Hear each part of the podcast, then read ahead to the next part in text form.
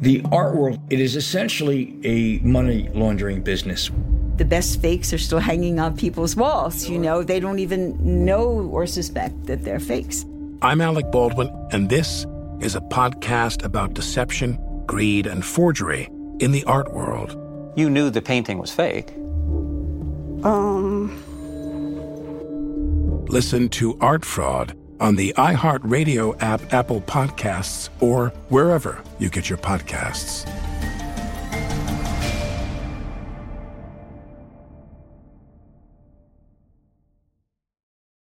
Hi, it's Bethenny Frankel, and on my podcast, Just Be with Bethenny Frankel, I talk to people who have had non traditional routes to get where they are. Each episode, you'll hear from disruptors like Matthew McConaughey. I think that day is when he goes, I was a good father to him. I raised him to have this confidence to go, I'm going my own way, I'm breaking out. Kelly Ripa. Nobody handed me anything, and I fought really hard for everything I had. And so many more. Listen to my podcast, Just Be with Bethenny Frankel, on the iHeartRadio app, Apple Podcasts, or wherever you get your podcasts. Hi, I'm Hillary Clinton, and I'm excited to be back with a new season of You and Me Both. You know, when we started this podcast, we were going through some tough times, and let's face it, we still are. But I am a firm believer we're stronger together. So please join me for more conversations with people who will make you think, make you laugh, and help us find a path forward. Listen to You and Me Both on the iHeartRadio app, Apple Podcasts, or wherever you get your podcasts.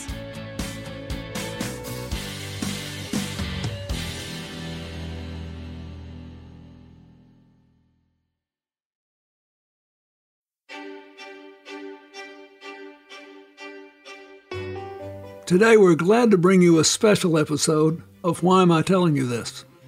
We'll be doing these episodes periodically to introduce you to some of the inspiring people and important ideas I've encountered throughout my career in public service and at the Clinton Foundation.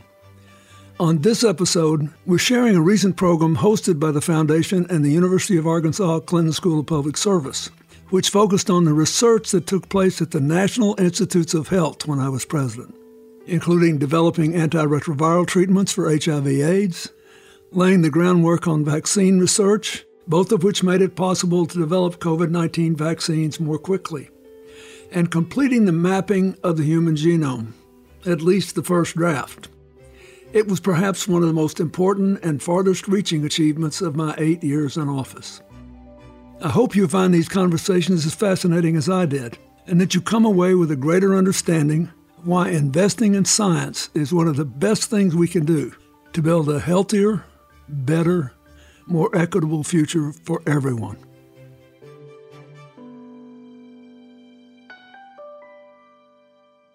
I want to thank all of you who are responsible for the Kumpuris Lecture Series, especially Dean Kumpuris, Drew Kumpuris, Catherine Ann Trotter, for endowing the series in their parents' names.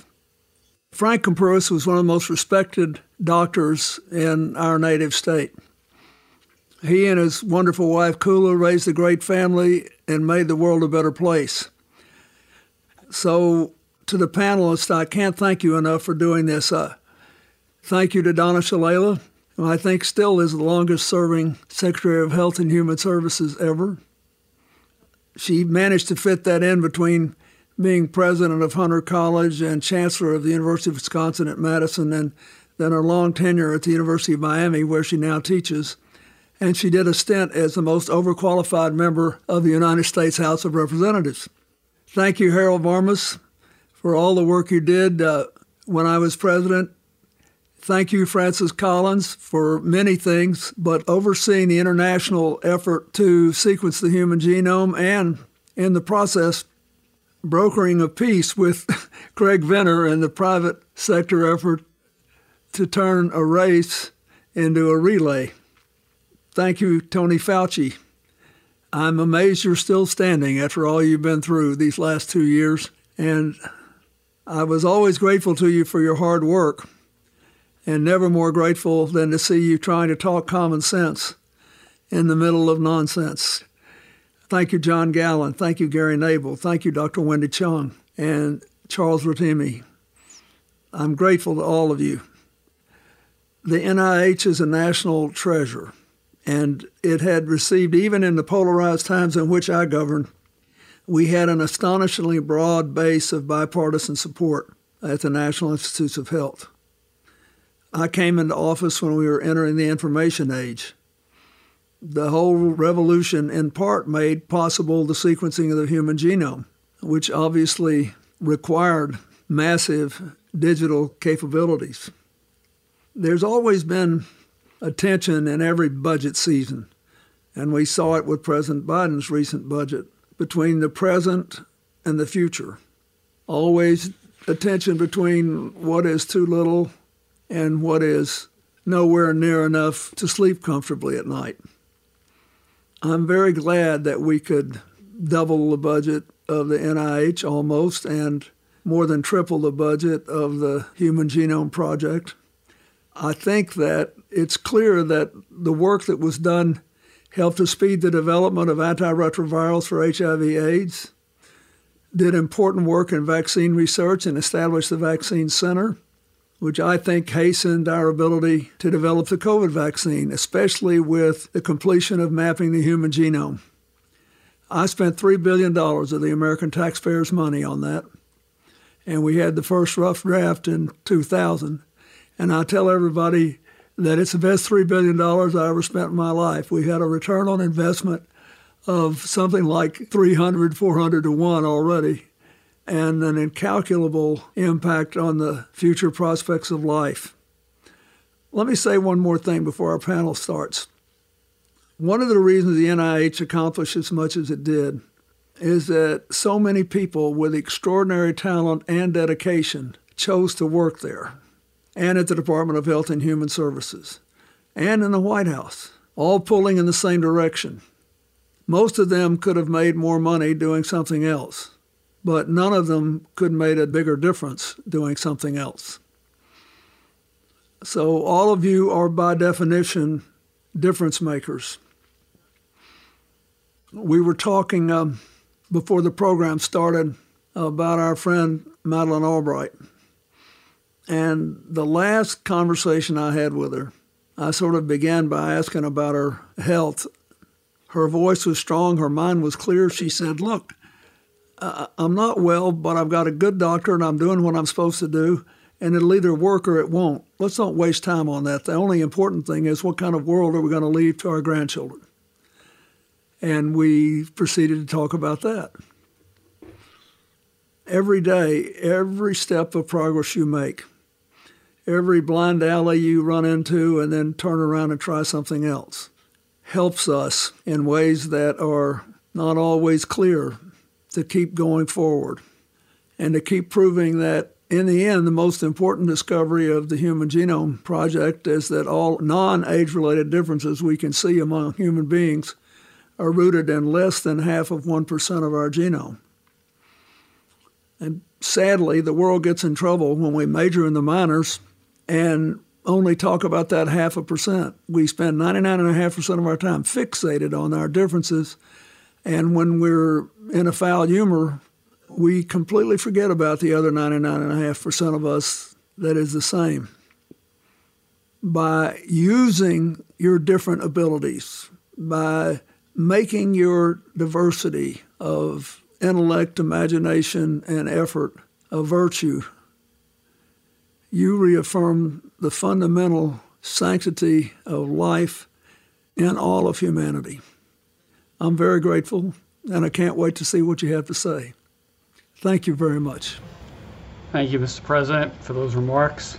As we transition to our first panel, let me introduce Secretary Donna Shalala, who, before becoming Secretary of HHS, served as the Chancellor of the University of Wisconsin, one of the nation's top research institutions.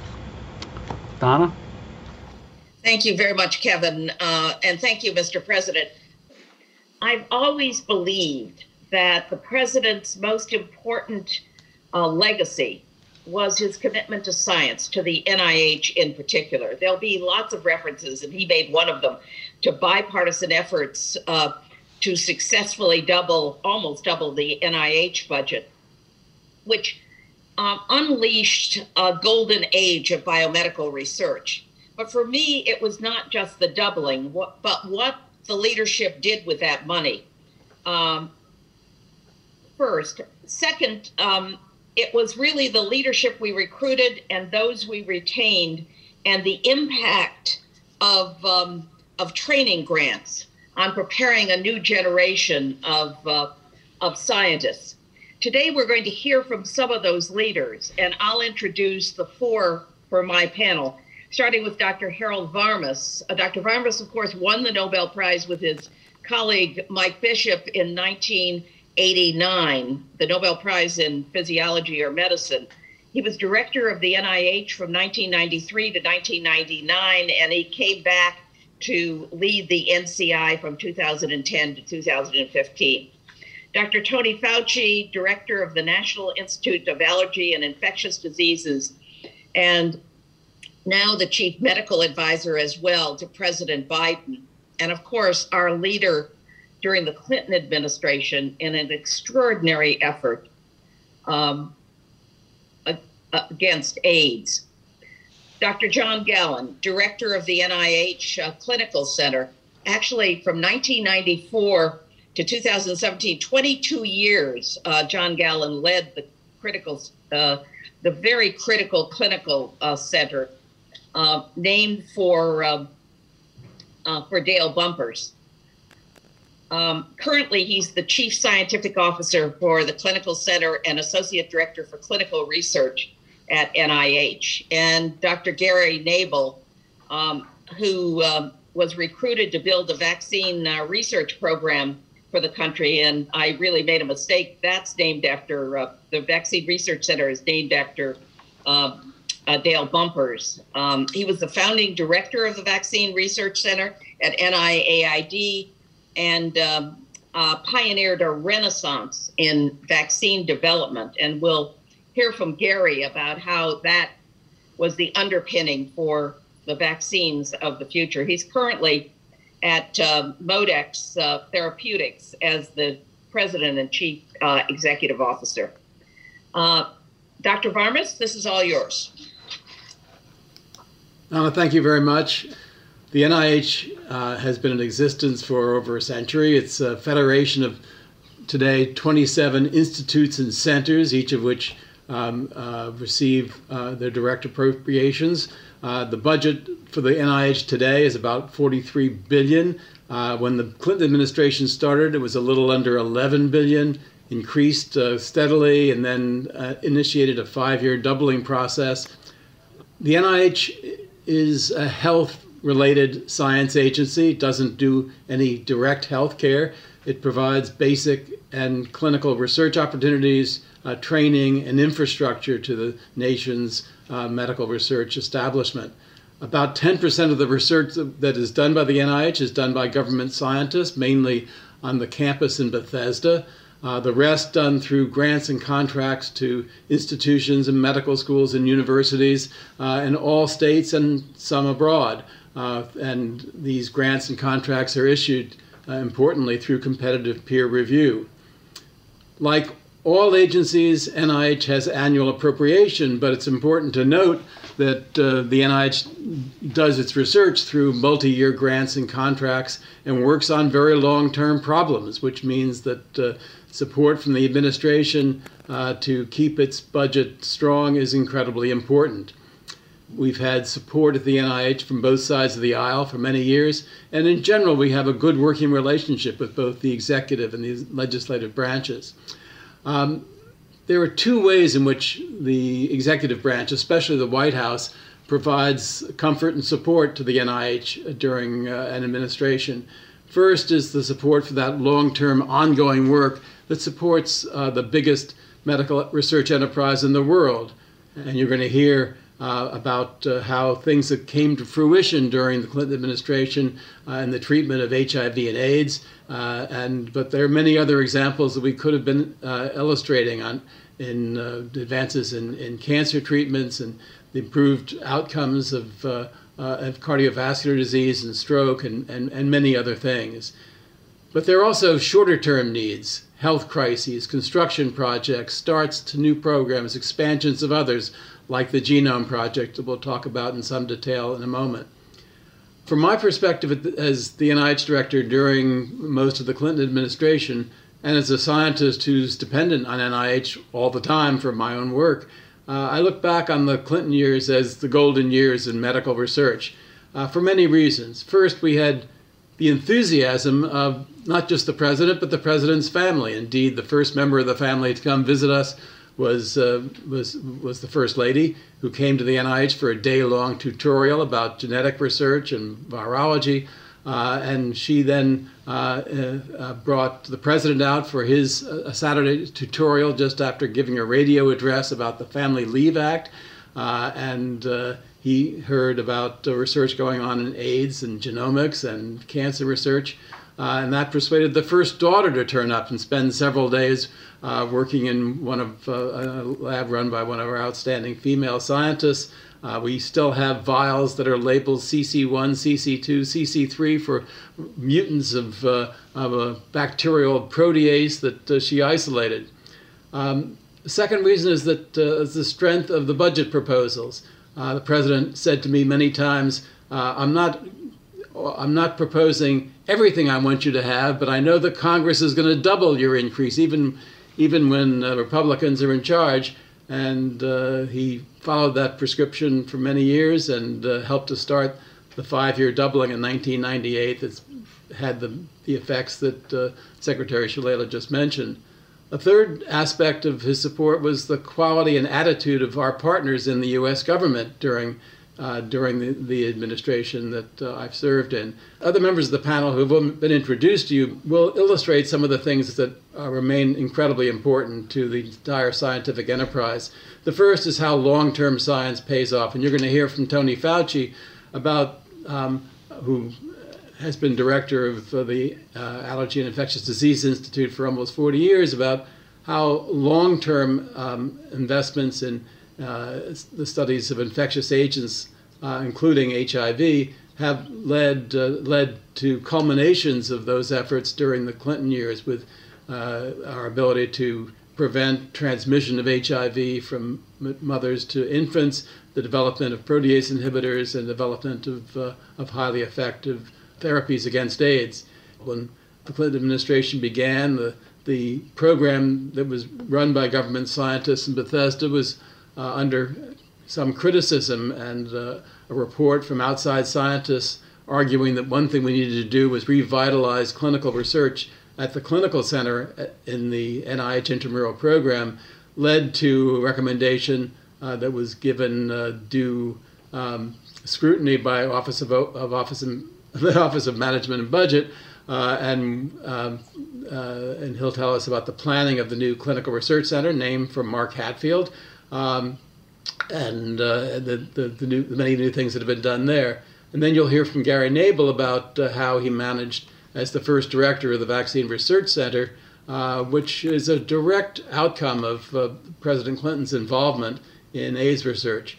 Uh, uh, the then head of the Office of, of, of AIDS Research, Bill Paul, unfortunately deceased a couple of years ago, led to um, um, a proposal. We put together a, a, vaccine research center on campus, and one day uh, the president and Gal- Al Gore had uh, me and Tony Fauci come down and chat with him about what needed to be done in AIDS research, and he immediately bought on to this idea of building a vaccine research center and made that part of, a, of an address he gave uh, shortly thereafter at Morgan State. And that uh, persuaded Congress to uh, proceed with an investment that, as you'll hear, is paid off in many ways. So let's turn this over now to uh, members of uh, other members of the panel, uh, starting with Professor Fauci. I just went through my mind the other day, um, almost on a year by year basis, the extraordinary advances that we experienced literally from the day you set foot into the White House. You remember one of the first things that you did in 1993 was to establish the White House Office of National AIDS Policy or ONAP, which actually is still today uh, exerting an important function. We never had that before you came into the White House. And then, though, it was also at a time when the toll of morbidity and mortality was accelerating in the country. And by 1994, AIDS became the leading cause of death of all Americans aged 25 to 44. But then things started to turn around with regard to therapy. You'll remember the famous ACTG 076 results, the first time that we showed that you could actually interfere with the transmission of HIV from a pregnant mother to the baby. That has to be one of the true hallmarks of iconic studies done at the NIH under your leadership as president. The years that really were so exciting, all eight of them, but there was a cluster of a few in the middle that, from my standpoint, was transforming from 1995 and 1996.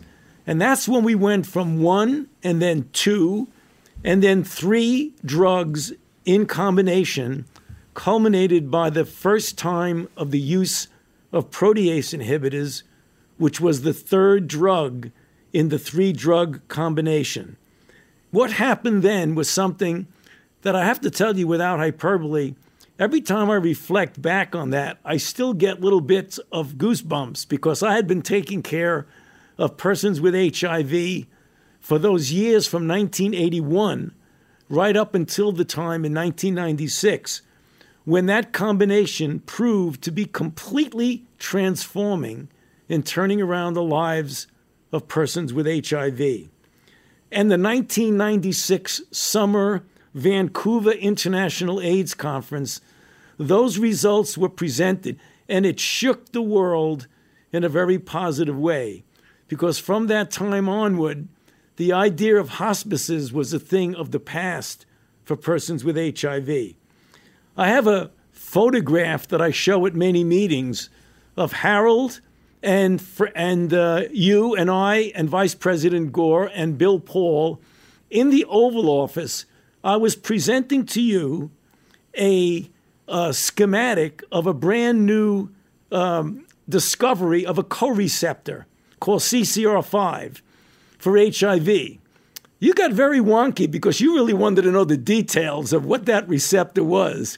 But at the end of the scientific discussion, you brought up what Harold had mentioned. You said, by the way, Tony, it's 1996, December the 3rd. Um, it's we had HIV since 1981, and the virus was discovered in 1983 and 84. Why don't we have a vaccine? And that's when we got into the discussion of the possibility of having a vaccine research center. And you said you would do something about it. I thought you were just trying to be nice to us but to our great surprise, in May of 1997, you announced at a commencement address at Morgan State that you actually were going to support the building of a vaccine research center at NIH. But the years went on and things actually got better and better. One of the things you did do that led to the success in a subsequent administration of the PEPFAR program, but even as you were president, you issued an executive order to assist developing countries in importing and producing generic HIV treatments so that they could have available to them treatments that were costing tens of thousands of dollars here. And importantly, when you left the presidency through the Clinton Foundation, you continued that pushing to have the availability of drugs to people in the low and middle income countries. So it was an extraordinary run, and I'm so proud to have been a part of it with you. We'll be right back.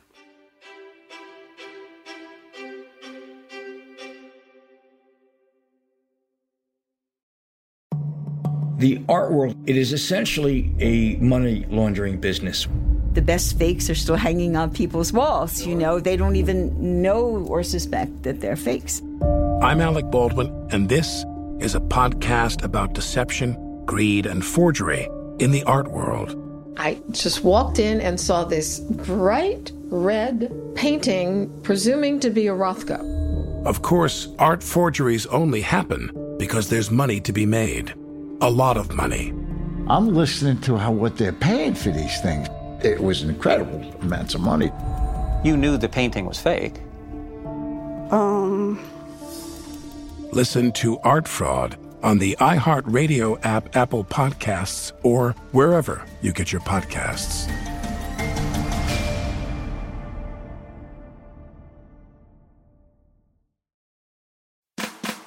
Hi, I'm Hillary Clinton, and I'm so excited to be back with a third season of You and Me Both.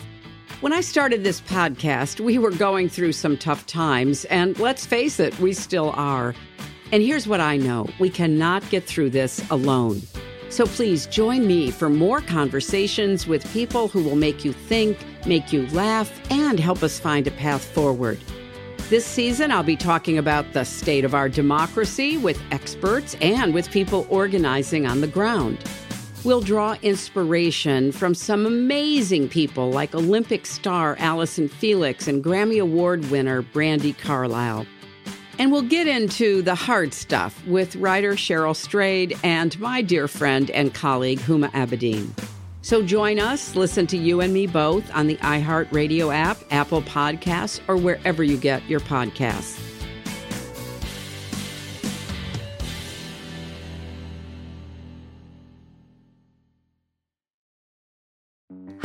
It's Bethenny Frankel, and on my podcast, Just Be with Bethenny Frankel, I talk to people who have had non traditional routes to get where they are. Pretty much a started from the bottom, now they're here story. These are the people I'm curious about and want to have real conversations with.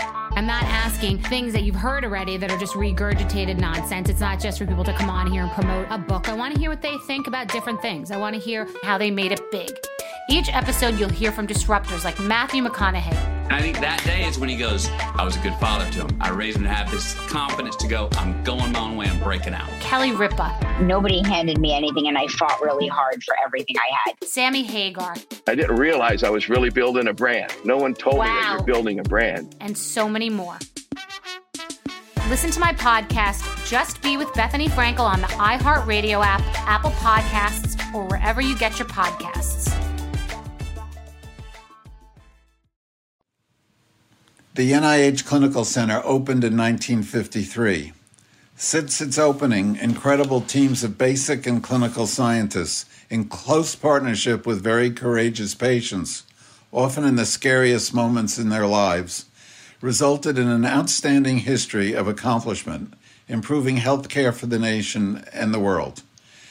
A few examples of early accomplishments at the Clinical Center include chemotherapy for cancer, cure for childhood leukemia, lithium for depression, fluoride to prevent teeth decay, identification of high cholesterol as a risk factor for heart disease, first three treatments of AIDS, and the discovery of hepatitis viruses B and C that cause cirrhosis and liver cancer that eventually led to a vaccine for hepatitis B and tools to protect the blood supply from and to treat hepatitis C.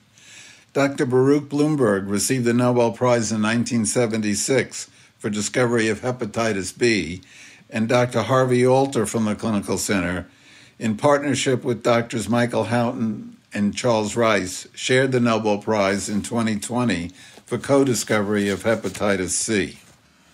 40 years after the Clinical Center opened, the hospital infrastructure was barely able to sustain modern clinical care and science and the Clinical Center came under scrutiny.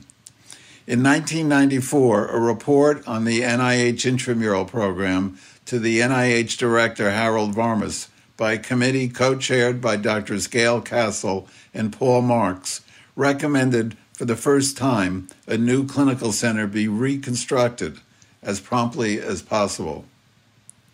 The same year, Vice President Gore's Reinventing Government 2 initiative said that the clinical center should be critically reviewed and re engineered to improve its effectiveness and efficiency. In response to these recommendations, the Department of Health and Human Services Secretary, Donna Shalala, convened a team coordinated by Dr. Helen Spitz to conduct a review. The review reiterated the earlier recommendations to build a new clinical center. As a result, with the support of the Clinton administration and the Congress, plans to construct a new clinical center were initiated. Key events in moving the process forward included President Clinton visiting the clinical center in August 1995.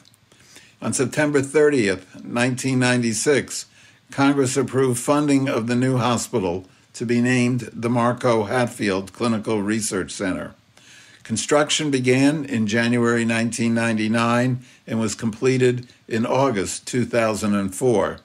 And on September 22, 2004, at a ribbon cutting ceremony, a patient speaker, the late Susan Butler, called the clinical center the House of Hope, highlighting what the clinical center means to patients and to the public. The opening of the new Mark O. Hatfield Clinical Research Center enabled the continuation of great accomplishments that continue to improve the health of the nation. These include cell based immunotherapy for cancer, new treatments for kidney cancer, a new drug for depression, ketamine, first in human studies with the Ebola and COVID vaccines, discovery of a new category of diseases, auto-inflammatory diseases, and new drugs to treat them. Gene therapy for several rare diseases, including sickle cell disease, and creation of the Undiagnosed Diseases Program, where patients from across the nation with unexplained medical problems are brought to the clinical center for evaluation and advice for treatment. In 2011, the Clinical Center received the Mary Woodard Lasker Bloomberg Award for Public Service for serving since its inception as a model research hospital, providing innovative therapy and high quality patient care, treating rare and severe diseases, and producing outstanding physician scientists whose collective work has set a standard of ex- excellence in biomedical research. John, thanks very much for that really terrific summary of uh, uh, not of, not just the clinical center itself, but uh, stressing the importance of clinical research. Uh, it, it, gets more important every day as uh, basic science produces more products that need to be properly tested and evaluated uh, in the context of, of what is the world's largest research hospital in the world. Um, so we're going to turn now to Gary Nabel to uh, say more about uh, a topic that has already been introduced by a few of us, uh, namely the, the Vaccine Research Center. Gary, welcome. Thanks, Harold. Uh, President Clinton, it's really an honor and a pleasure to join you today, uh, along with the powerhouse team that you had put together uh, at the time that I came to NIH Secretary Shalala, Harold, Tony, John. It's great to be reconnected on this occasion. You know, when we think back now to uh, the AIDS crisis, uh, as Tony outlined, uh, it, as our memories uh, fade, we, we sometimes forget the unimaginable toll that that crisis took on human life. Uh, not only the toll on human life, but the quality of life for victims and families, as well as the profound effects uh, economically and politically throughout the world. Uh, more than 39 million people have died uh, in the epidemic so far, more than five times the numbers that we've faced with COVID so far. And despite the gravity of the global health threat and significant investments in the science at the time, um, by the late 90s, despite the pronouncement from Margaret Heckler and the Reagan administration that we'd have a vaccine in a few months back in the early 80s, uh, the vaccine remained elusive, and yet it remained the best way to prevent and contain the epidemic. Now, the reason for it, obviously, is the biology of HIV. This is an insidious virus, and it posed an unprecedented scientific challenge for vaccine development. And the reason for that is because it had such enormous genetic diversity, and it also had the ability to camouflage many of its important uh, viral entry proteins. There are more variants of HIV in a single person infected with the virus than there is on, in the entire planet and the whole population of the world during a single year of an epidemic like COVID or flu.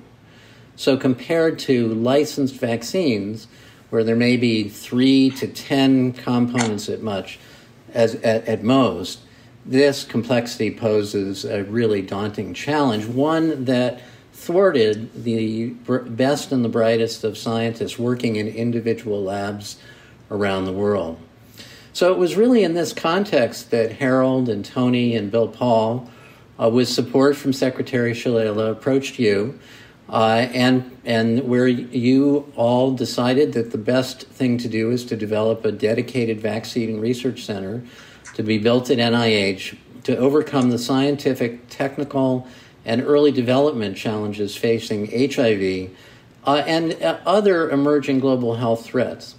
The room where it happened was the Oval Office of the White House. And I think it's important to note that uh, this group uh, that met there really served as a brain trust uh, that not only started the process, but importantly remained involved and nurtured its growth. The Vaccine Research Center was an innovative model for the support of scientific research uh, in three ways. First, it provided uh, a physical place, a physical laboratory, whereby you could bring the best and the brightest scientists together in one research center uh, and where they could work in a multidisciplinary way to approach the problem because vaccine development is, is highly complex and involves many different uh, types of approaches. Secondly, it was a, it was a mission driven research organization. We came to work each day knowing that a day saved in bringing a vaccine to the world saved 6,000 lives.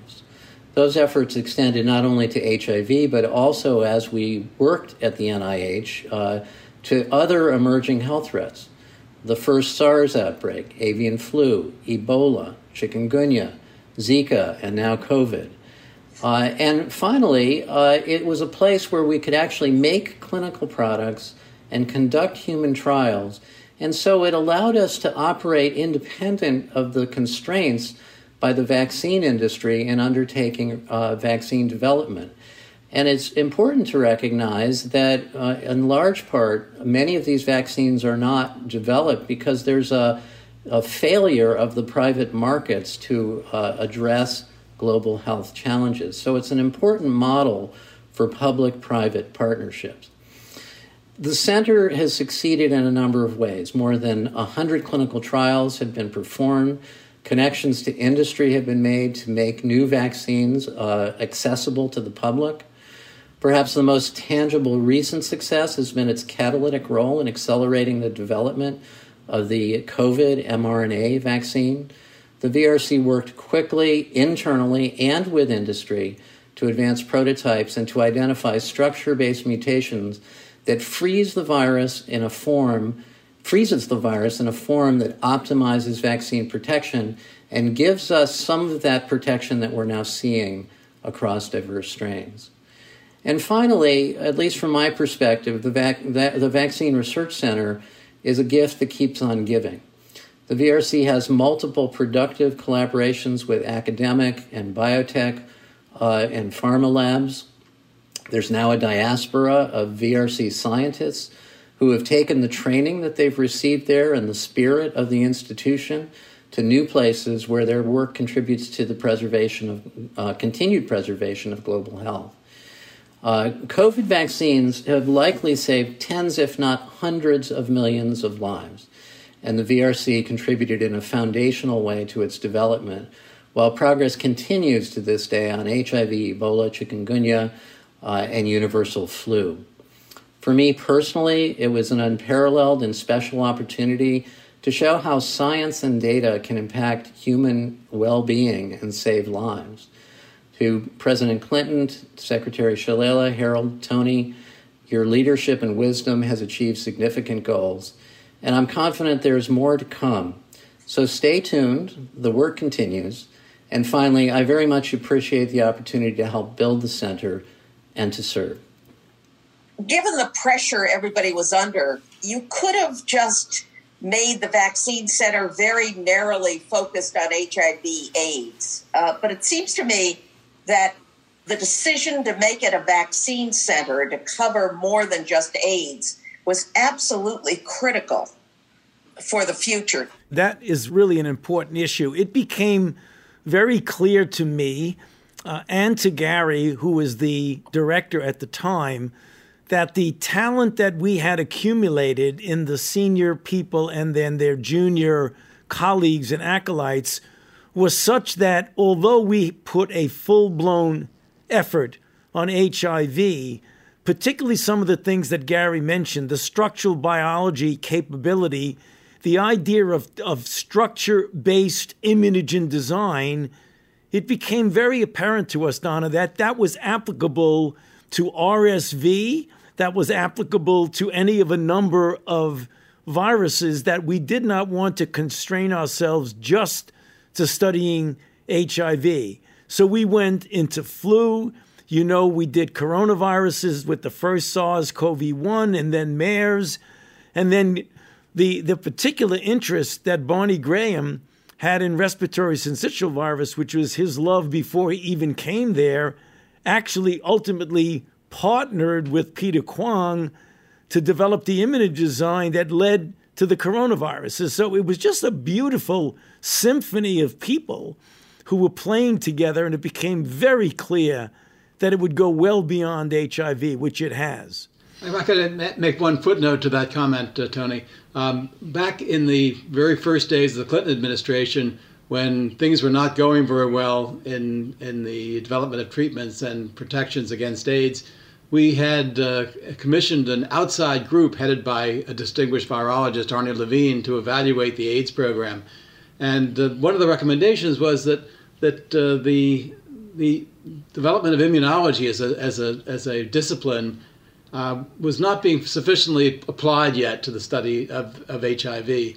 And, um, and then Bill Paul, who had been director of the Office of AIDS Research, noted that we had tremendous strength in immunology ranging from people like you, Tony, to many others on campus who could make a contribution to the development of, uh, of, um, uh, of uh, vaccine research.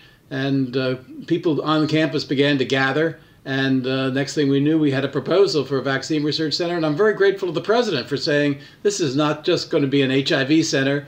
It was going to be a center for, for vaccine production, and it's proven to be incredibly valuable along the lines that you said many people think that uh, uh, that NIH is organized into silos, and it seems to me the Vaccine Research Center, the Clinical Center, are two examples where the entire um, uh, community of NIH came together. John, you would not have been successful if everybody hadn't bought in. Absolutely. All the 17 centers and institutes that in the intramural program use the hospital, and they all interact very closely. That's great. I think uh, President Clinton wanted to make a comment here. Mr. President? This was fascinating hearing this from your perspective. I, I wanted to uh, say to me, you made a case that if we want to continue this, we have to give get broad-based support. And I'll give you uh, both within the Congress and in the larger country. Uh, in the Congress, Harold, I've always given you credit for this. I don't know if you deserve it, but if you don't, you'll give it to somebody else. I'll but, accept it. but you know, we got waxed in the 94 presidential election because I tried and failed to get health care reform, allowing the history of it to be rewritten. And because I tried and succeeded in getting the assault weapons ban, the 10 bullet ammunition clip limit, and the, and the uh, Brady bill passed. But I talked to Newt Gingrich one day, and he had a hundred members of his new majority who didn't didn't have a passport and were proud of it, and thought government would, you know, mess up a two car parade, and the purpose was to have less of it. And uh, I knew he was interested in science because he had given me a copy of E.O. Wilson's book on ants.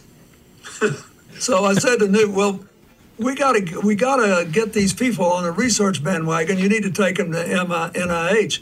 But when they got there, these people who thought the government was some sort of amorphous evil blob, the, whoever was responsible for the tour these freshman congressmen took started them in a hospital bed. And they lay in a bed and looked at the films. Uh, saying what all the NIH was doing on the TV in the hospital room. And it was a, an elemental political observation, which is that everyone wants to go to heaven this morning, but nobody wants to die. And we all want to live as long as we can. And it was brilliant. And all of a sudden, we had no problems getting the Republicans to vote for the NIH budget. We had a couple of years where the Christian evangelical community leaders basically we were involved in mainstream politics, talking to everybody.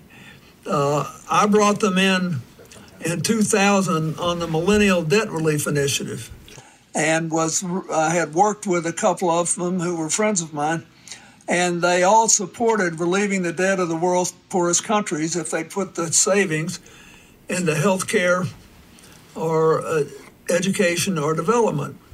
And uh, President Bush later institutionalized this, but they weren't quite ready on AIDS yet. You know, they they weren't quite past oh, we just got to talk about prevention and abstinence and nothing else. But by the time he got to the point where he had the votes in Congress because of their support to pass the PEPFAR program, which I loved. You know, we we tripled overseas AIDS uh, assistance when I was president, and we were giving 25 or 30 percent of what the world was giving, but it was peanuts, nothing. And so after he did that, I want to give him credit for something else that a lot of people don't know. Uh, in the beginning, they were only working, I think, in seven or eight countries because they were requiring PEPFAR to purchase for these countries uh, medicine that Big Pharma was making, and they'd give them a discount, but it was like 150, uh, $1,500 a year, which was less than the 10,000 or so we were paying in Harlem, but way more than 150 or so we were already down to with the price, the prices we had negotiated through the Clinton Health Access Initiative. So I was flying with the President Bush to the Pope's funeral and flying home. And he said, Talk to me about what you're doing on AIDS. And so I did. And I said, You know, you ought not to make these countries buy generic drugs, but you ought to give them the option to take the money you give them and spend it on generics if they want. And he said, Well, I'm told that they're not as effective. I said, I know they tell you that, and I know they're important to you politically, but it's not true. I said, uh, what if I were to submit to the FDA every single drug we put in any human body in any country for review and approval? If they get approved, would you okay the money? He said, it sounds like a fair deal to me. It was just the two of us talking. He didn't have, no lobbyists had a chance to talk him out of it. He just cared about whether poor people were going to live or die. And I could tell he really cared. And uh, so we submitted 22, as I remember, 22 different products, and 19 were immediately approved by the FDA. And he didn't slow walk it, he didn't do anything. He played it totally straight. They just reviewed them and approved them. And all of a sudden, PEPFAR was in more than twice as many countries, treating a hugely greater number because he did that, and he had the support of the Christian evangelical community. So that's a good, both those examples show you why we need to keep working to build broad based support for the work of the NIH. Uh, and our common humanity can sometimes be found when we're sick or someone we love has something wrong with them and even when it's not available anywhere else. So, and I thank you and Harold, I've always given you credit for putting those congressmen in the hospital bed. More after this.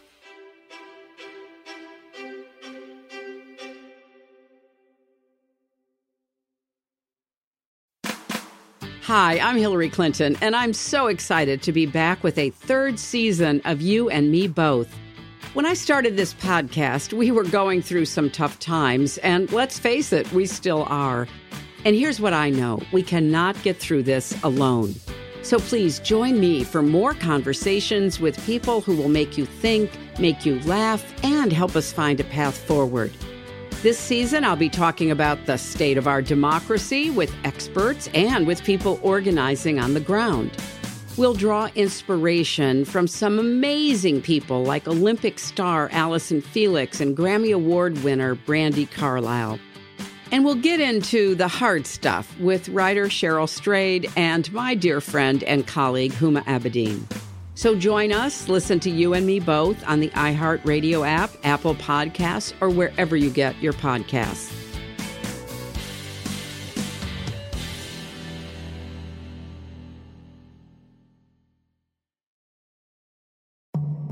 The art world, it is essentially a money laundering business. The best fakes are still hanging on people's walls. You know, they don't even know or suspect that they're fakes. I'm Alec Baldwin, and this is a podcast about deception, greed, and forgery in the art world. I just walked in and saw this bright red painting, presuming to be a Rothko. Of course, art forgeries only happen because there's money to be made. A lot of money. I'm listening to how what they're paying for these things. It was incredible amounts of money. You knew the painting was fake. Um.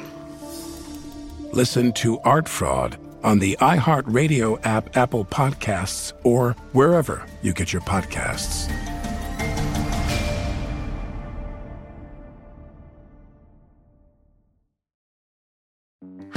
It's Bethenny Frankel, and on my podcast, Just Be with Bethenny Frankel, I talk to people who have had non traditional routes to get where they are. Pretty much a started from the bottom, now they're here story. These are the people I'm curious about and want to have real conversations with. I'm not asking things that you've heard already that are just regurgitated nonsense. It's not just for people to come on here and promote a book. I want to hear what they think about different things. I want to hear how they made it big.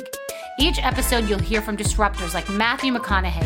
And I think that day is when he goes, I was a good father to him. I raised him to have this confidence to go, I'm going my own way, I'm breaking out. Kelly Ripa. Nobody handed me anything, and I fought really hard for everything I had. Sammy Hagar. I didn't realize I was really building a brand. No one told me that Wow. you're building a brand. and so many more. Listen to my podcast, Just Be with Bethenny Frankel, on the iHeartRadio app, Apple Podcasts, or wherever you get your podcasts.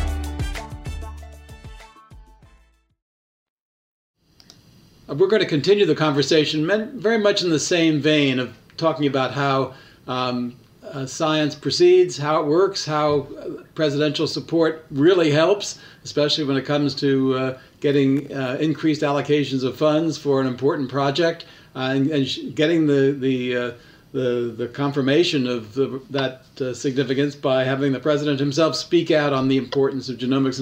And indeed, we've just heard uh, just a few moments ago um, uh, President Clinton um, reminiscing about uh, the the importance of learning how much of our genetic genetic heritage is held in common among people who. Uh, uh, seem to um, thrive on, on strife as opposed to recognizing the 99.9% sim, uh, identity in one genome one genome to the next.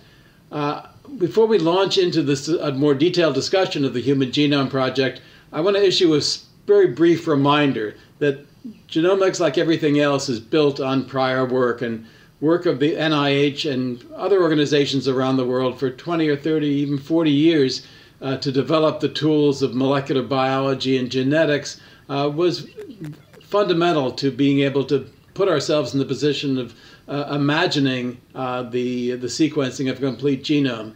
And indeed, even the idea of doing a complete analysis of the genome was dependent upon d- development of technologies uh, that uh, that um, um, many people around the world were working on. Uh, having a specific proposal initially from uh, a revered cancer researcher, Renato Dulbecco, a Nobel Prize winner, who made the what seemed initially to be an outrageous proposal that we do something uh, as uh, as outrageous as, uh, as looking at every nucleotide of the of the three billion pairs of nucleotides in the human genome, uh, and then the vetting by the National Academy of Sciences. First steps being taken by the Department of Energy at Los Alamos, uh, the establishment of an office at NIH uh, in a prior administration, uh, then the recruitment uh, by Donna Shalala and Bernadine Healy, my predecessor as director of NIH, of Francis Collins, from whom you'll hear just a moment and in just a moment, uh, that all set the stage for this remarkable acceleration of work on the Genome Project that that went on uh, over the next uh, several years, leading to the culmination of the work in the around around the year 2000.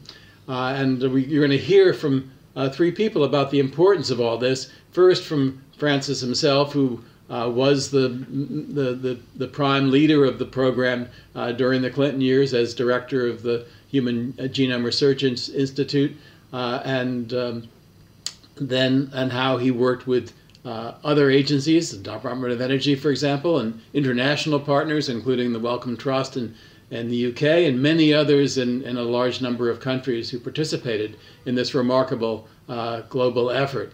And then you're going to hear about uh, applications of the Human Genome Project uh, from two uh, individuals who uh, were not engaged directly in the Clinton administration, but uh, in some sense have, through their work, fulfilled the, the ambitions of the Clinton administration in its effort to accelerate uh, the, the Human Genome Project. Uh, first, from Wendy Chung, who's the director of clinical genetics at Columbia, talking about how the Genome Project has influenced her attempts to diagnose uh, uh, particularly inborn diseases of, uh, that involve uh, changes in our genes and uh, how those patients are cared for. And then you'll hear from Charles Rotimi, who's currently the director of the Trans NIH Center for Research on Genomics and Genomic Health, Genomics and Global Health, uh, through the use of genomics and international work in that in that regard.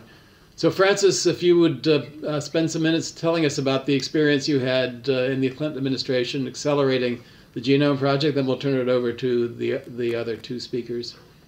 Well, I'd be glad to, and thank you, Harold. Mr. President, Secretary Shalala, uh, dear colleagues and friends, it is a privilege uh, to be part of this event uh, with people I admire so much. Yeah, I'm walking back the memory lane here to the fall of 1992.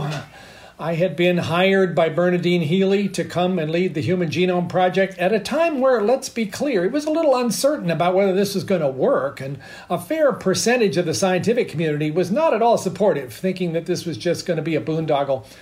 And then there was an election, and people began to say to me, Did you realize that you were hired by the previous administration, and maybe you ought to be a little careful about whether you really have a job? Well, I need not have worried because I got a call. I, I, don't know if it was the day after the election or the day after that uh, from Donna Shalala saying, Never fear. Uh, we really believe in the Clinton administration about this project. I'm going to be your secretary and I will make sure uh, that this project gets the attention it deserves. So I decided that was right and uh, gave up my professorship in Michigan and moved into the old nurses' dorm on the NIH campus where together with a very plentiful abundance of cockroaches, I began to learn how the government actually operates and was happily joined a few months later by Harold, who lived in another apartment down the hall in the old nurse's dorm uh, with Connie, his spouse. Uh, the good part of that was we did a lot of strategizing at night over red wine about what exactly could be done here as we began to bring molecular biology and genomics uh, forward at the NIH in a way that showed such promise. And we knew we had wonderful leadership uh, with Donna, and we've learned just how enthusiastic the president was about genomics when he visited us on a Saturday and had the experience of hearing his questions, um, showing him how to dissect a human chromosome, and recognizing that we had a dream team uh, to support NIH and to support the Genome Project. And that was good because, of course, the Genome Project began with a budget that was essentially zero before it got started, and it had to ramp up, and it had to ramp up faster than the rest of NIH, or it couldn't possibly do its job, inventing all these technologies and also figuring out how to actually do sequencing at scale. Something like a thousand base pairs a second was what we had to get to, and when we started out, we were lucky to do a thousand base pairs in a day. It began to pick up speed. Uh, Secretary Shalala decided in 1997 that the National Center for Human Genome Research could be upgraded to an institute, as it now is today. Thank you, Donna, for that. And it was international from the start, and that was a big part of what it made possible to go at this pace with partners in six countries and 20 labs, all agreeing to work at the same set of guidelines and standards for excellence and accuracy of the data. And a very important decision made about that time that this data ought to be in the public domain. This not this should not be something as our shared inheritance that anybody owned and so we began putting that sequence into the public domain every 24 hours. President Clinton strongly agreed with that. There were other entities that were claiming bits and pieces of the genome and trying to file intellectual property and sometimes getting it on those. And so, um, in the spring of 2000, President Clinton and Tony Blair uh, put out a statement saying it would be a good thing for the genome sequence that belongs to all of us uh, to be accessible to everybody. Well, Joe Lockhart, in his press briefing that morning, didn't quite get it right. And I think he said something like, well, gene patents aren't going to be allowed anymore. And the stock market crashed, which was a little embarrassing. But fortunately, it all got cleared up fairly quickly. And it was a, a deep dip that was then uh, retrieved and brought back into the better place. Although I think some people in biotechnology were a, a little shaken up by it. Well, about that time, we had this race uh, that the president was referring to uh, with a private sector effort uh, called Celera, led by Craig Venter. It was getting a bit unseemly. Uh, both the public project and the private project were making progress. Um, I asked Ari Patrinos, who was running the Department of Energy's effort in genomics, to convene Craig and me for pizza in his basement. And many essays and articles have been written about that pizza party, uh, and there was more than one. And the result of that, a memorable day, Mr. President, June 26, uh, 2000, East Room of the White House, with the scientific community and the world kind of gathered to see what this was as we announced a not complete yet, but a very good draft, about 90% of the genome. It was the milestone that many people had been waiting for. Mr. President, you referred to the map that Meriwether Lewis had presented to Thomas Jefferson in that same room. Well, that was pretty uh, interesting as a parallel.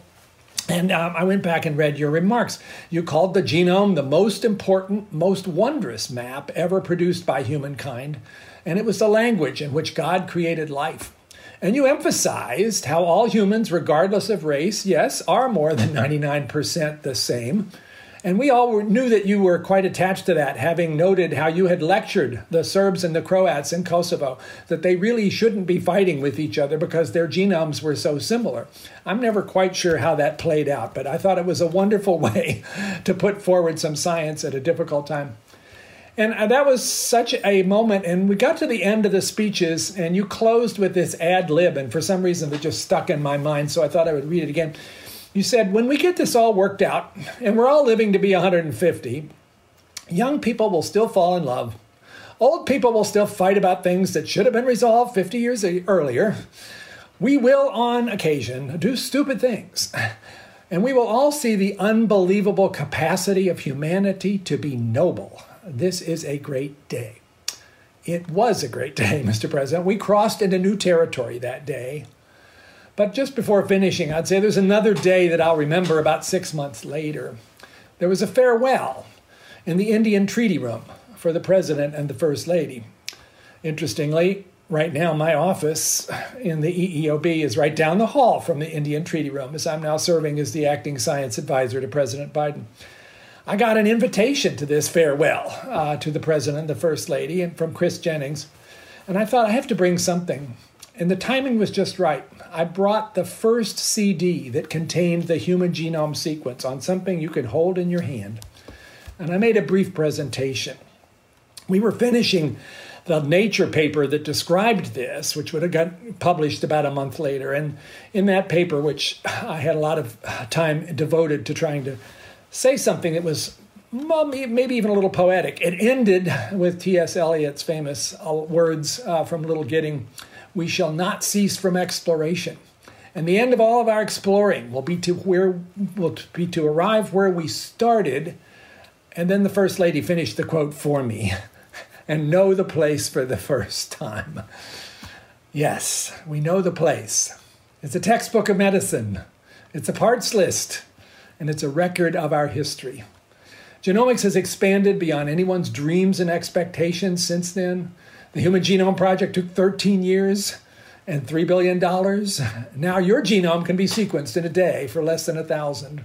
Applications to cancer, birth defects, drug discovery, gene therapy, infectious disease, including COVID, have massively extended our reach in science and medicine, and there is much more to come. And for that, I turn to the next two speakers, uh, beginning with Dr. Wendy Chung. Thank you. I'm so privileged to be here, President Clinton. Um, as I was listening to speakers today, I would say I'm actually a product of much of what they spoke about. Uh, I actually began my career scientifically as a student uh, at the NIH Clinical Center, and NIH is when, was inspired to become a genome scientist. I started out my training literally the year the Human Genome Project started, and realized, as Dr. Collins said, if we're putting that much money into this, there's going to be amazing things that we're going to be able to do, and was able to start start dreaming about the day when we would be able to actually sequence our genome within a day. Just to give you a sense of where we are uh, as I look back, of those 20,000 genes that we now know of, there are remarkable 7,000 of those that we can now associate with a very specific human disease. And in fact, these conditions are quite common. Individually, many of them are rare, I'll grant you that, but collectively, if we look at many of these Mendelian conditions, 10% of us actually have or will have manifestations of these conditions. And I, as still a practicing physician, see a lot of these patients that are at risk, for instance, for hereditary breast or ovarian cancer, but they're able now today to be able to walk a different path than their mothers walked, or for those at risk for colon cancer, to walk a different path than their fathers have walked. They're able to see that they're at risk and they're able to do something about it. They're able to take that into their hands and not let that be their destiny.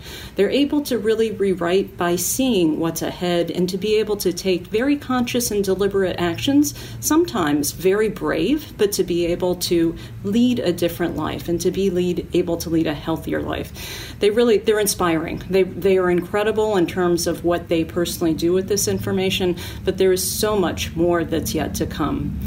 It's been remarkable for me to be able to see that technologically we can read out those 3 billion base pairs. We can do it for less than $1,000, but we had to overcome other hurdles. Sometimes this has been referenced, even legal hurdles, to be able to take down gene patents, to be able to have the ability to know that information content, and to be able to use that to take care of ourselves as we've done, and I did it just yesterday in the neonatal uh, intensive care unit at our hospital, we can take babies, for instance, who are critically ill and be able to read out their genome, just in some cases, hours to days, and be able to make critically life threatening uh, decisions about how to save their lives in some cases. Some cases where we'll need to be able to do an emergent transplant of an organ uh, to be able to take care of a body part for them that is failing them. In some cases, to be able to give them medicines that are now tailored made for their particular cystic fibrosis mutation. Or, as uh, you'll be hearing in terms of gene therapy, to do some remarkable things that we're just beginning to think about for certain types of immunodeficiencies or certain types of hematological conditions like sickle cell. I'll tell you one story that really has made a big impression on me in terms of what is yet to come for us. When I started medical school, the most common genetic cause of death for children less than two years of age was a tragic condition called spinal muscular atrophy. And I'm using intentionally the past tense, used to be the most common genetic cause of death. It was heart wrenching for me to see these children because many of them, with the most severe form of the disease, wouldn't live to see their first birthday because they were so profoundly weak, so profoundly weak that they could not breathe. They could not be able to inspire, to be able to take a breath. With time, though, and with a lot of this very foundational work that came from the Human Genome Project, from the science that came with it, we've learned that there are, in fact, not just one gene, but also a backup copy of that gene called survival motor neuron. And being able to use the technology to co opt that second gene, we've been able to think about creative ways to be able to tweak it, to be able to upregulate it, to be able to use it, uh, to be able to compensate for the deficiency that those children have when they're born. One of the remarkable things that we've done with that is to actually, in tandem, uh, develop methods of being able to identify those children as newborns. So at this point, we can now actually, from a heel prick, be able to identify those newborns who are going to be at risk for spinal muscular atrophy, a progressive degenerative disease that otherwise would have taken their life, and now be able to use either gene therapy or one of three FDA approved medications that is now life saving for them. So that as we've been able to do that, and for this condition, which is an equal opportunity condition that affects all different individuals from all different parts of the world, now to have a completely different outcome for them, hopefully to be able to give them long, full, and healthy lives that particular scenario to be able to go from knowing that condition, diagnosing it in newborns, coming up with treatment, we did in record time. Really, just a matter of four years that we were able to compress that with the diagnosis, rapid diagnosis, and getting those treatments, those three treatments, to now be approved. And I'm convinced that these are things that we can do over and over again with the foundation of this technology and with the industry that's been developed to be able to use this important to me, and I'll end with this, is just as this comes forward, what we did with spinal muscular atrophy was so important to me from an equity point of view that, as I alluded to, we were able to take a drop of blood from a newborn and be able to understand what conditions they would be at risk for from a public health point of view, where we could do this for every single baby. And it mattered not where they were born, who their parents were, every single baby would get the same access and does get the same access to this phenomenal care that we can provide them. And that, I think, is going to be the, one of the things in terms of the future of what the Human Genome Project project will have produced, allowing every child to have an equal healthy start to life by using that information to be able to keep them safe and keep them healthy. It's been remarkable to be with you today. I'm honored. We'll be right back.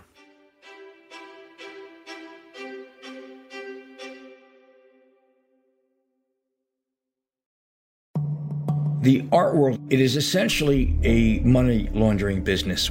The best fakes are still hanging on people's walls. You know, they don't even know or suspect that they're fakes.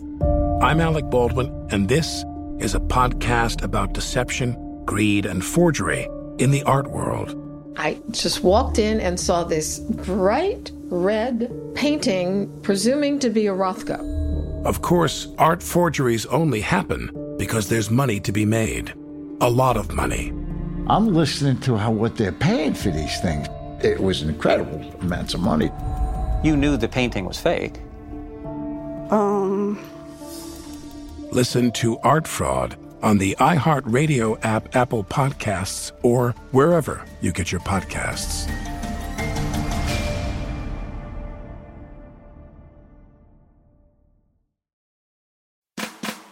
Hi, I'm Hillary Clinton, and I'm so excited to be back with a third season of You and Me Both.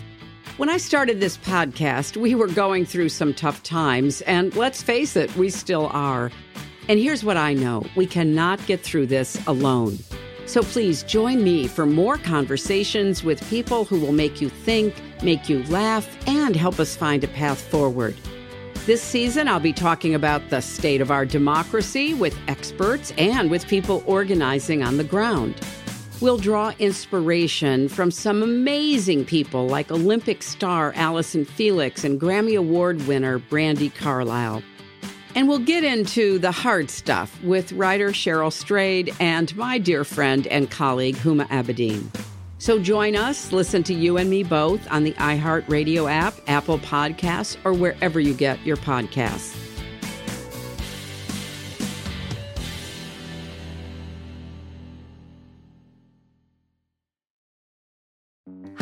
It's Bethenny Frankel, and on my podcast, Just Be with Bethenny Frankel, I talk to people who have had non traditional routes to get where they are. Pretty much just started from the bottom, now they're here story. These are the people I'm curious about and want to have real conversations with. I'm not asking things that you've heard already that are just regurgitated nonsense. It's not just for people to come on here and promote a book. I want to hear what they think about different things. I want to hear how they made it big. Each episode, you'll hear from disruptors like Matthew McConaughey. I think that day is when he goes, I was a good father to him. I raised him to have this confidence to go, I'm going my own way, I'm breaking out. Kelly Ripa. Nobody handed me anything, and I fought really hard for everything I had. Sammy Hagar. I didn't realize I was really building a brand. No one told me that Wow. you're building a brand. and so many more. Listen to my podcast, Just Be with Bethenny Frankel, on the iHeartRadio app, Apple Podcasts, or wherever you get your podcasts.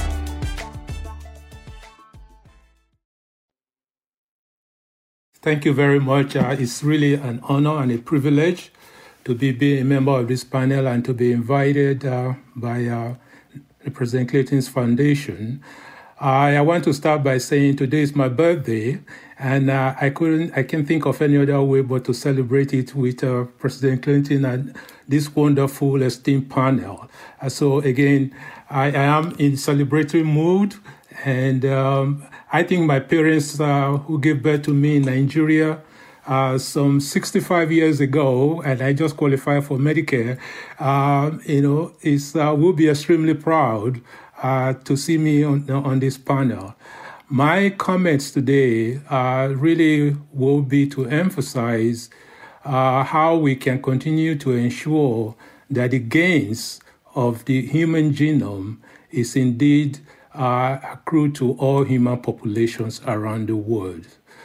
I um, it was a great honor when I was invited uh, by Francis Collins and others to participate uh, in a spin off, the very first spin off of the sequencing of the human genome, and that is the International HapMap Project, uh, which uh, was indeed very important because apart from knowing the addresses of the four combination of letters that make up our genome, we needed to know how these vary uh, between individuals, between families, and also uh, you know between ancestral populations around the world. And scientists realize that it is only by knowing these differences and similarities that we will be able to really fully understand how the signatures of the environment that our ancestors lived shaped our genome and how that varies and how that influences disease and human health around the world. So the engagement of African population in the HapMap study, especially firstly the Yoruba community in Ibadan, Nigeria, was truly the first major effort to engage African communities uh, in the in the human genome and how we can indeed uh, uh, bring uh, all global uh, you know, populations to bear uh, on these wonderful success stories uh, that was indeed funded uh, under the Clinton administration. The HapMap project, uh, you know, also was again, like I said, my first opportunity to be, a part of this major initiative. But what the HapMap showed to us, and I, I just emphasize the point that uh, President Clinton made earlier in his comment, and that is when we look at the, the diversity and the, and the, the magnitude and scope of human genetic variations, uh, we, we, we come to the, to the conclusion that Africa populations has the highest diversity in the world. And that is not a coincidence. That is based on our evolutionary history. African populations, or, or human beings in general, have lived the longest on the African continent and therefore had had their genome have had more time to vary within that environment. And the point I'm making here is that there are aspects of our genome that we can only study by looking at African people. So I want to say that studying African populations and other global populations uh, is, a, is a social justice issue, but more importantly, it's a scientific imperative. We cannot truly appreciate uh, the scope of human variation without going to the roots and the cradle of humanity. And this is why I say sometimes that beneath all of our skins, we are indeed Africans. If we treat our history far enough, most of us, or if not all of us, we end up somewhere on that geographical location called Africa today. So it's critically important that we engage the African community. It will benefit Africa, but it will benefit the world even more. So this is why uh, under the uh, uh, umbrella of the African Society of Human Genetics uh, and working with uh, Francis Collins and other African scientists, we were able to establish the what we call uh, H3 Africa, Human Hereditary and Health in Africa, that has brought over $200 million to change the participation of African scientists and African population in human genetics. This was funded by the NIH uh, with Francis Collins as the director, and also the Wellcome Trust Foundation, uh, you know, in the UK. Now, this initiative was unique in the sense that it actually enabled African scientists to fully participate by giving them the money directly to African institutions and to African investigators. And it has led to the creation of Pan African laboratories, you know, biorepositories and bioinformatics hubs that is changing the way African scientists are participating and informing, uh, you know, uh, the Human Genome Project and its success stories as it continues to be. We are now in a position where we can cure diseases like sickle cell using gene editing. So that is remarkable. African countries are also using the gains of the Human Genome Project to inform essential drug lists, you know, all the way to HIV in places like Botswana, and, and uh, you know, uh, understanding genetic variation in terms of drug metabolizing for something like codeine in Ethiopia. So you can see the gains are beginning to accrue. But what is important here is creating opportunity for African scientists to be a part of this wonderful initiative and to ensure that tomorrow's medicine will indeed be available to all humanity. We are indeed all come from the same place, and we need to share this that our diversity is not an illusion, but we should not use it to re-emphasize old prejudice. Thank you for inviting me. Really glad to be a part of this effort. Charles, thank you very much for those uh, interesting remarks. Um, President Clinton began uh, our discussion of genomics at the start of the, the, session by emphasizing how much of the genome is held in common and uh, how the, what we're learning from genomics can be a, a, way of trying to bring the world together and make it a safer place. Uh, I think we're learning too that uh, the diversity that you refer to and the, the, the pathogenicity of certain uh, variations in the genome can be the source of disease, as Wendy pointed out, uh, pre- presents a, a, challenge for all of us to be sure that the, the fruits of our research are widely shared uh, in Africa, in Asia, South America, everywhere in the world. And uh, in the few minutes we have remaining before we wrap this up, uh, I'd be curious to hear from any of the three of you about uh, ways you see that uh, that our existing institutions and scientists can may, have more of an effect on uh, on providing uh, open access to uh, the the fruits of genomics. I know that my own work with the World Health Organization over the last several months that there is a receptivity to the idea of uh, of sharing genomic technologies, even in the poorest countries, and to be sure that, uh, as has been illustrated during this pandemic, that the technologies that have been developed uh, um, in response to, and partly in response to the pandemic, uh, are influential in, in saving lives. Well, I'll just quickly respond. I think, Harold, you're right that we have a great opportunity here. And with projects, uh, Charles mentioned H3 Africa as a start on this, uh, where the goal really is to enhance research capacity in a sustainable way in, in low and middle income countries. That is the best possible way uh, to place the kind of capabilities in the hands of those who will need them in their own countries, and also perhaps to stem the brain drain, which otherwise has been a really serious issue for losing the talent that you want to have maintained. And I'm excited to see how that is taking shape in sub Saharan Africa, although we've got a long way to go we need to come up with even better ways uh, to provide some kind of a partnership with industry, with uh, NIH and the Wellcome Trust and other philanthropy organizations. But we need to get countries in Africa to recognize that this is time for them to invest as well. We need to go from what I would call donorship to ownership uh, where uh, ministers of finance recognize that one of the best things they can do for their economy, for their people, is to put some money into research and development because it will pay off over and over again. And we're kind of making that case and starting to get, I think, some receptivity. But that's what going to take. Yeah, I, I agree entirely with that. And the, the World Health Organization is going to be uh, participating in that as well. And um, I think in, in, many ways fulfilling the kind of ambitions that uh, President Clinton and many others have had since the inception of the Genome Project, that this is something that can help unite humanity and as opposed to tearing it apart. And um, we are approaching the end of our session here, and I did want to reflect just for a moment on the incredible privilege it's been for many of us to serve in the Clinton administration when things did move ahead so swiftly in, at the NIH, not just uh, in, in elucidating genomes, but in improving uh, the, uh, the, the, our understanding of how the human body and many other organisms work, and how the studies of uh, of biological systems from many perspectives can lead to improvements in uh, our understanding of disease and our efforts to create new therapies for diseases like AIDS and cancer and uh, cardiovascular disease and many others.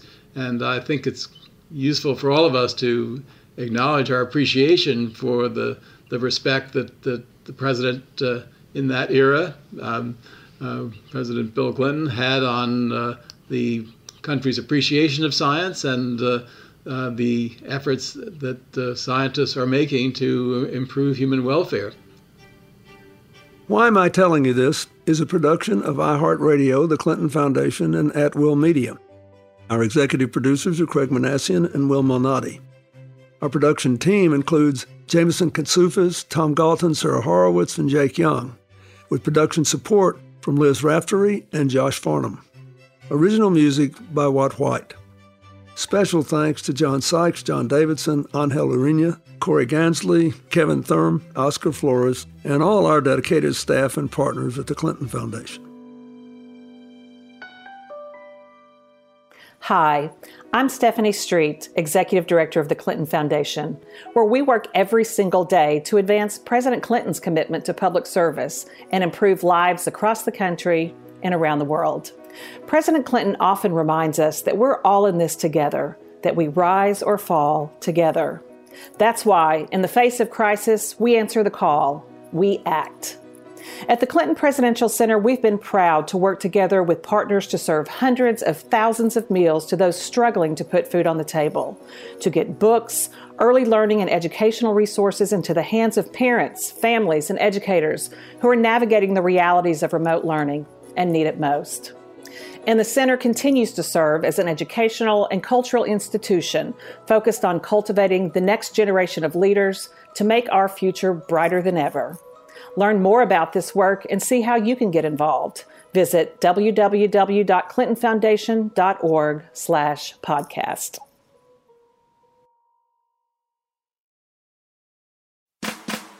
Hi, I'm Hillary Clinton, and I'm excited to be back with a new season of You and Me Both. You know, when we started this podcast, we were going through some tough times, and let's face it, we still are. But I am a firm believer we're stronger together. So please join me for more conversations with people who will make you think, make you laugh, and help us find a path forward. Listen to You and Me both on the iHeartRadio app, Apple Podcasts, or wherever you get your podcasts.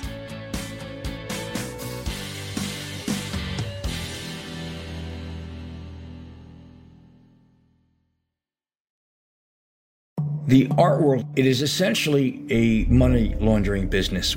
The best fakes are still hanging on people's walls. You know, they don't even know or suspect that they're fakes.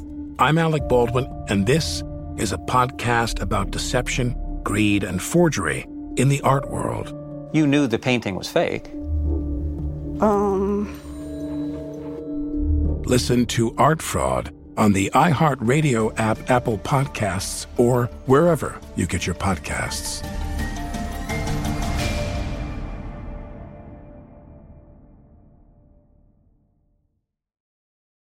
Hi, it's Bethenny Frankel, and on my podcast, Just Be with Bethenny Frankel, I talk to people who have had non traditional routes to get where they are.